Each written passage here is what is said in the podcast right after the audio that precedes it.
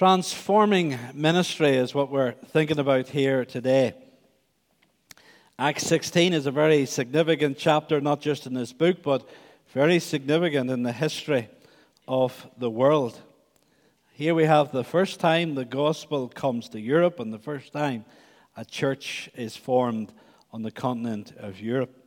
Uh, Acts 16, I have to say, is a very significant chapter to me personally, several times God has powerfully spoken to me through this chapter, and some of these things I will share in this sermon.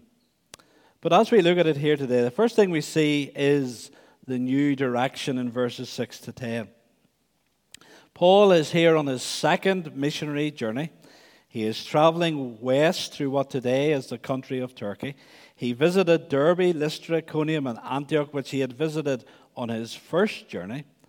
But then we come to these strange few verses, beginning at verse 6, which says, And when they went through the region of Phrygia and Galatia, having been forbidden by the Holy Spirit to speak the word in Asia.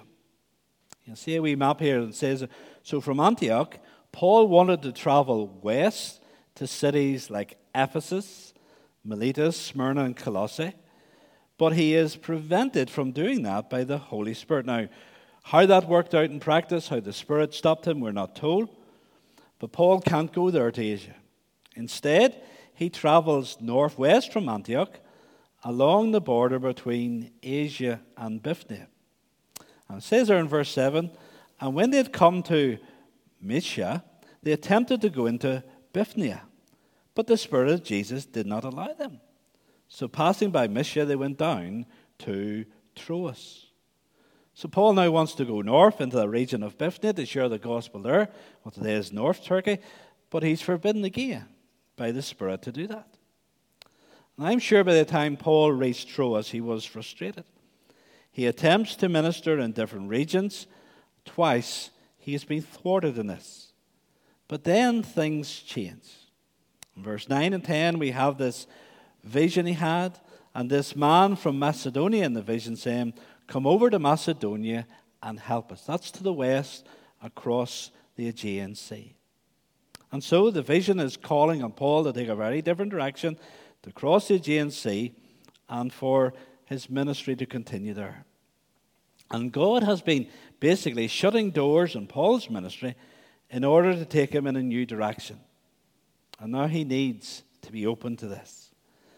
And you know, we need as individuals, we need as a church to be open to God's call for new direction at times. A new direction of ministry, a new direction of service, a new direction in our lives. 14 years ago, on the 16th of May, it was a Friday morning, I was sitting in my study in Moy, preparing the sermon for Sunday, Sunday morning. And I was very interested in just what happened to Paul here and this emphasis on a new direction.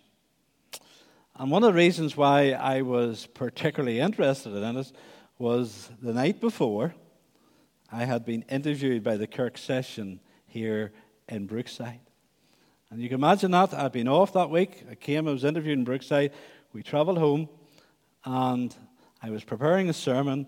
And what was the big emphasis? About a new direction. And that call to come and help from the Macedonia. And I had a great sense that God was in this. And that night, uh, the Reverend Preston rang me to say I was being asked to be sole nominee here. And so I had a great sense that this was God's will. We were very comfortable in Moy. Our first child was on the way, and we lived in a lovely situation. But God was calling us to step out into the unknown. Uh, you mightn't think Brookside's scary, but when you don't know it from outside, it is. And yet God was calling us to do that. And you know, getting a new direction at times is important. We can't just always do the same old, same old in our lives. And sometimes, even, you have to embrace a new direction or die, even. You'll see a, a picture come up of a, of a man called Darren Harrison. I don't know if you read about his story this week. He was a, a passenger on a single engine Cessna plane traveling towards Florida when, to his great horror, the, the pilot passed out. And there's just two passengers on the plane, there's no co pilot. And here, this man, Darren, he had never flown a plane before. And when the pilot passed out, the plane went into a nosedive. Now, he couldn't say there, Well, I've never been a pilot before, so I'm not going to try to be a pilot. I'm not going to try something new. I'm not going to go in a new direction. No, he went and he grabbed the joystick to pull the plane up. And then he made contact with tra- air traffic control, who thankfully had on their staff someone who trained people how to fly uh, even planes like this. And Darren, with their guidance, was enabled to land the plane, which was absolutely amazing given the situation. But he had a choice when that pilot passed out to go in a new direction or die. If you're not a Christian, if you're someone who has never accepted Jesus Christ as Savior, as Lord, that's your choice. Your life is in a nosedive. You're about to hit the deck. You need to go in a new direction or die, not just in this life, but that eternal death in hell. This is somber, but we have to be open to that. We have to be open, if you're not a Christian, to a new direction or die. Sometimes, even as a church, that's true for us as well. So, the new direction in verses 6 to 10.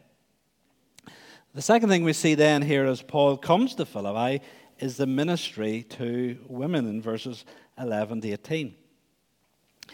He takes off his ministry to this group of women. We see there in verse 13 it says, On the Sabbath day he went outside the gate to the riverside, where he supposed there was a place of prayer, and sat down and spoke to the women who had come together. Now, in our modern setting, where it's not unusual for a group of women to come together and to be taught by a man and to be taught the Word of God, we don't realize how radical and even controversial this is. First of all, for Paul to speak to women in public was not accepted in Jewish culture. And it was even more controversial in Jewish society to teach women from the scripture. It was frowned upon. You don't teach women. What's the point of teaching women the Word of God, teaching women the Bible? You don't do that. But Paul was not going to be tied by what was the previous norm. And the breakthrough here in Philippi came first through this faithful Bible teaching to these women. Verse 14 One who heard us was a woman named Lydia from the city of Thyatira, a seller of purple goods, who was a worshiper of God. The Lord opened her heart to pay attention to what was said by Paul. And so, this great verse, it just reminds us clearly how salvation is an act of God. You notice what it said? The Lord opened her heart and caused her to accept the message, to believe. The human heart is so hardened by sin, we will never respond to the gospel. We would never accept Jesus Christ as Savior and Lord. It will stay closed, it will stay shut, it will stay locked until God bursts in by His grace, by His Holy Spirit, to open our hearts to accept the message. Has this happened to you? Has your heart been opened to Jesus? Have you come to Jesus? If you have come to Jesus, remember this. The reason why you came was His grace in opening your heart. Lydia is transformed, and her open heart, we see here, leads to an open house in verse 15. And after she is baptized, and her household as well, she urges, us, saying, If you have judged me to be faithful to the Lord, come to my house and stay.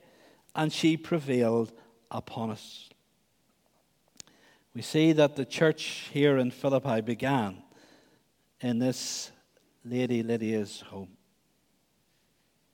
We next have this incident with this slave girl who was possessed with an evil spirit, through which she engaged in fortune telling. It says there in verse 16. Now, let's be clear about what she was able to do and what she was not able to do as a fortune teller. No one knows the future except God. The devil doesn't know the future, and the devil cannot give anyone the power to know the future. And so, no one, no fortune teller, can tell you your future or the stars you read in the paper. But what demons can enable a fortune teller to do is to know facts about you that no one else knows. Because demons, they have a knowledge, they interact, they are watching you, and they will know things about you. You come and meet this stranger, and they will be able to tell this lady things about you. And you're so amazed that she is able to say that you have a, an uncle who died recently, or you got a bit of money recently, or whatever. You're blown away, and you think, oh, she can tell the future. She can't. Through demons, she can tell stuff about you and is able to fool you through that. Now, some fortune tellers, it's just a total hoax. They have no powers. It's just predicting things and so vague.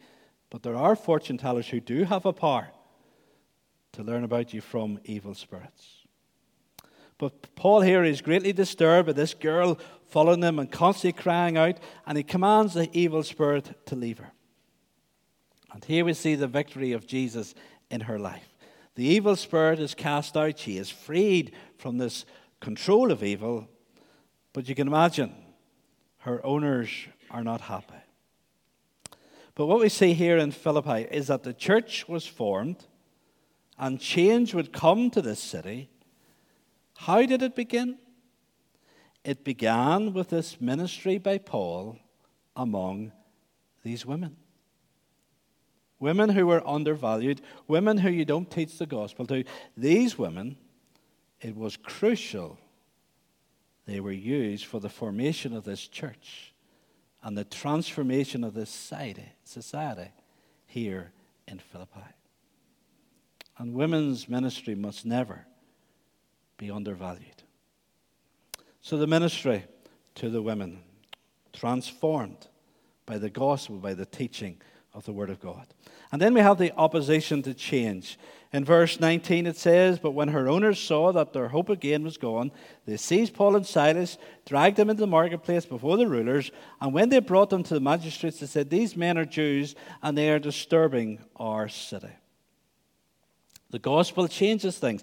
Changes things not just for the person who's saved, it changes things for those who are close to the saved person. And the owners of the slave girl are furious. Their trade is gone. Their lives have been turned upside down by this gospel. The gospel has confronted the evil in their lives, and they don't like it. These men talk of Paul and Silas as disturbing the city. The reality was their life of sin and wickedness was now confronted with the power of Jesus and the gospel. And the power of the gospel changes individuals' lives. The power of the gospel changes the life of society. That's wonderful. But it's not always popular. You see a wee picture coming up of the New Hebrides, which is east of Australia. And we were thinking about this actually on Sunday night about a, a missionary called John Paton who went there many years ago in more recent times, there's a group of very liberal missionaries. When I say liberal, they didn't really believe the gospel. And basically, they were doing acts of kindness, but basically, they were more like sociologists than they were missionaries.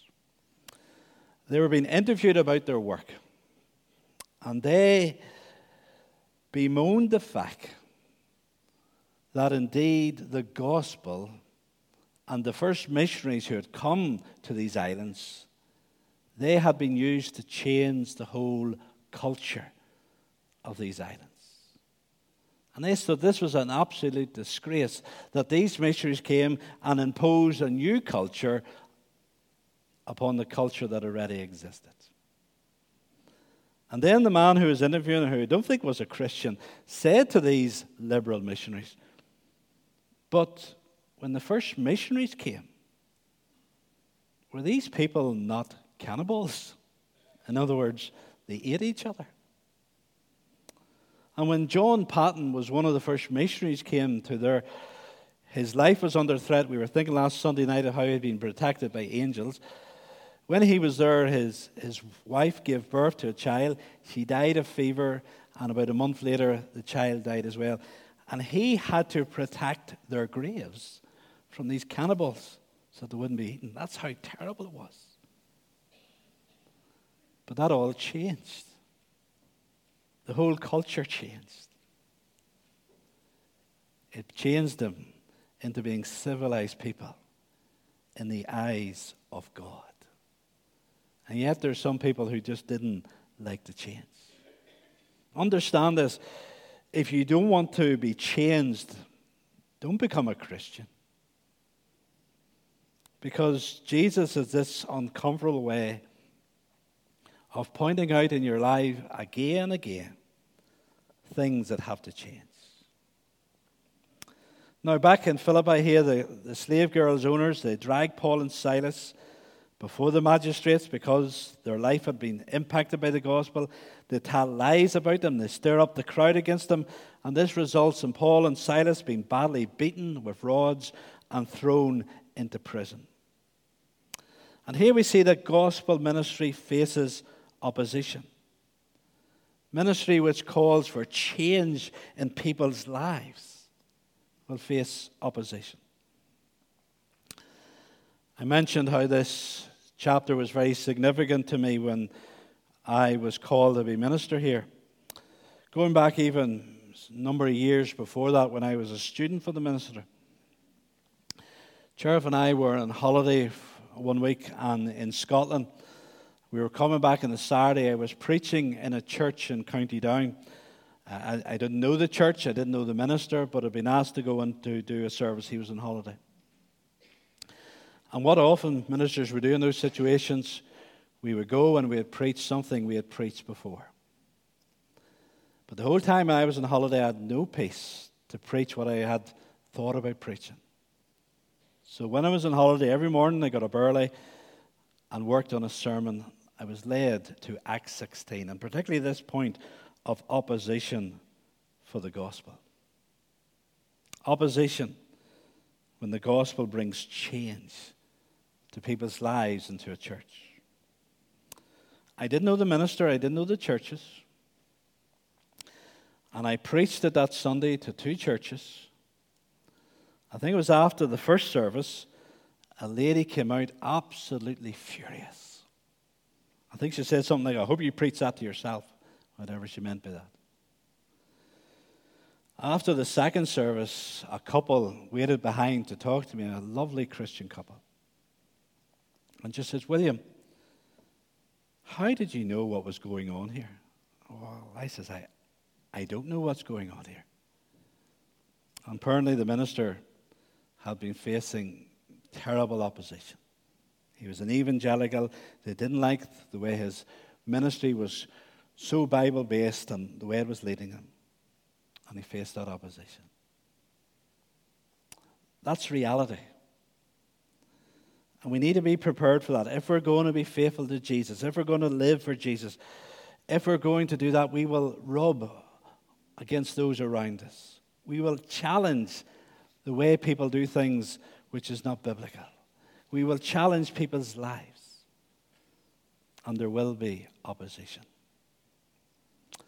And then the fourth thing we see here, which is the marvelous conversion in verses 25 to 34. How Paul and Silas respond to their ill treatment was wonderful. Verse 25 At midnight they were singing praise to the Lord. It was while in prison somewhere else later on that Paul would write back to the Christians in Philippi and use those words rejoice in the Lord always. Again, I say rejoice. Even though they had been beaten, even though the situation looked bleak, they had a confidence in God, a confidence in God's love, a confidence in God's plan in this terrible situation. And that was well rewarded. We have the earthquake, the doors all fly off the hinges, the chains are all opened. Then we have the terrified jailer. If he lost any prisoner, he would have been executed. So his life would have been over. But what happened was they didn't leave. Paul and Silas call out to him and says, We haven't gone, which probably frightened him even more. And here we have that wonderful question he asks in verse 30 came in trembling. Sirs, what must I do to be saved? It took a, an earthquake, literally, in this man's life. It took the prospect of his own death to shake him so much that he would ask that question. If you're avoiding that question about salvation, what will it take to shake you up? Near death? Illness? Bereavement? The loss of a job? I hope God brings that to you rather than let you, if you're not a Christian, gently and peacefully go on the road to damnation. You need to ask that question. If you're not a Christian, you need to think about that. What must I do to be saved? How can I be right with God? How can my sin be taken away from me? How can I face my Maker one day? Those are the most important questions in life. And then we have this glorious answer in verse 31. Believe in the Lord Jesus Christ and you will be saved, you and your household. And Paul's answer is it's not about what you do. It's about trusting in what Jesus has done. It's relying on Him. It's realizing there's nothing you can bring to this party. There's nothing you can bring to your salvation. You have to trust that Jesus is your only hope. He has done it all on the cross of Calvary. Trust in Him. Not believe in Jesus. Not just believing that He lived and He died. That's not enough. You have to entrust your life to Him. You have to come and accept He's your only hope and embrace Him in faith. Has that happened to you? Have you come to embrace Jesus? Listen, dear friends, you can be a good person a very moral person, a very kind person, that will not get you to heaven. Jesus is the only way. And this made such a wonderful difference to the jailer. Remember what Paul said believe in the Lord Jesus Christ, you shall be saved, you and your household. His family came to faith as well. His family were baptized. They were filled with joy, it says here, because they had all come to trust in Jesus. Understand this when you come to Jesus, it will impact you, it will impact your family as well. It should impact everyone that knows you. I think it was Calvin said that if you become a Christian, even your dog should be able to tell the difference it will have such an impact on others' lives. And understand this maybe what's holding you back from becoming a Christian is what your family will think. Surely you love your family.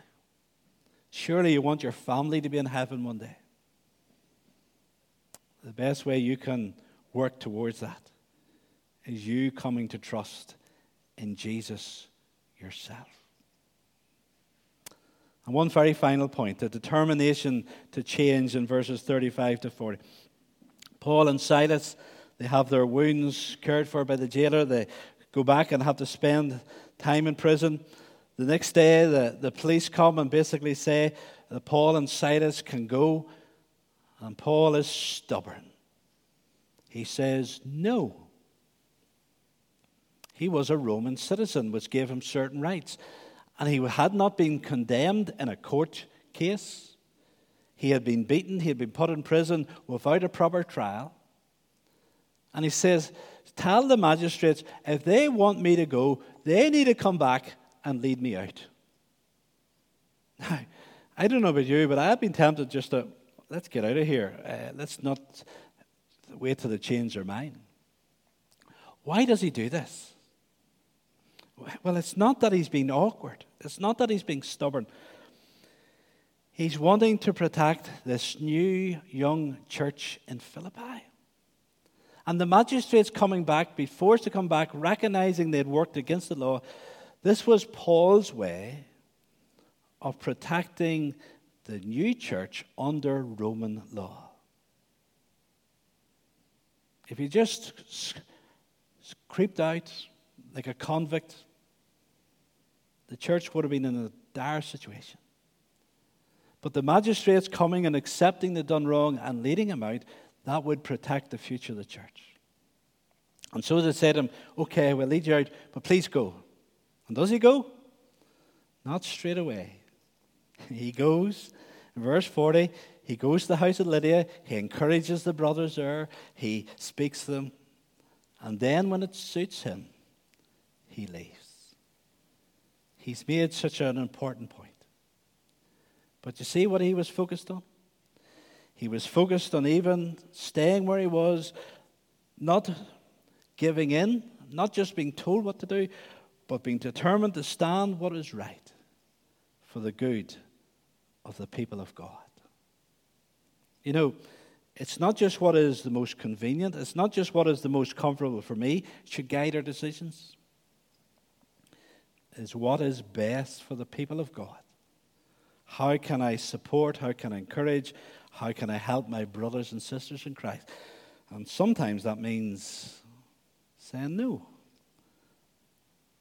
You have to take things seriously. I'm not changing my position. Because from God's truth, I know my position is right. Hope you love this lovely passage today. The new direction, the ministry to women, the opposition to change, the marvelous conversion, the determination to change. Isn't it wonderful? We have this gospel that changes us to get us ready for glory. Let's pray together.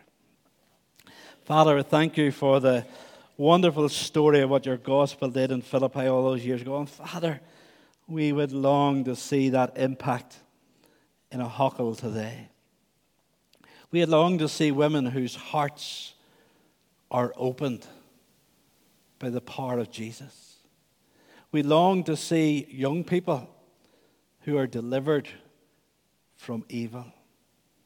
We long to see men asking that question what must I do to be saved? We long to see your church grow Father, give us confidence in Jesus. Give us confidence in the gospel. Give us confidence in your word. And Lord, build your church. Build it here in Brookside. Build it in this village and community. And don't let the gates of hell prevail against it. Amen.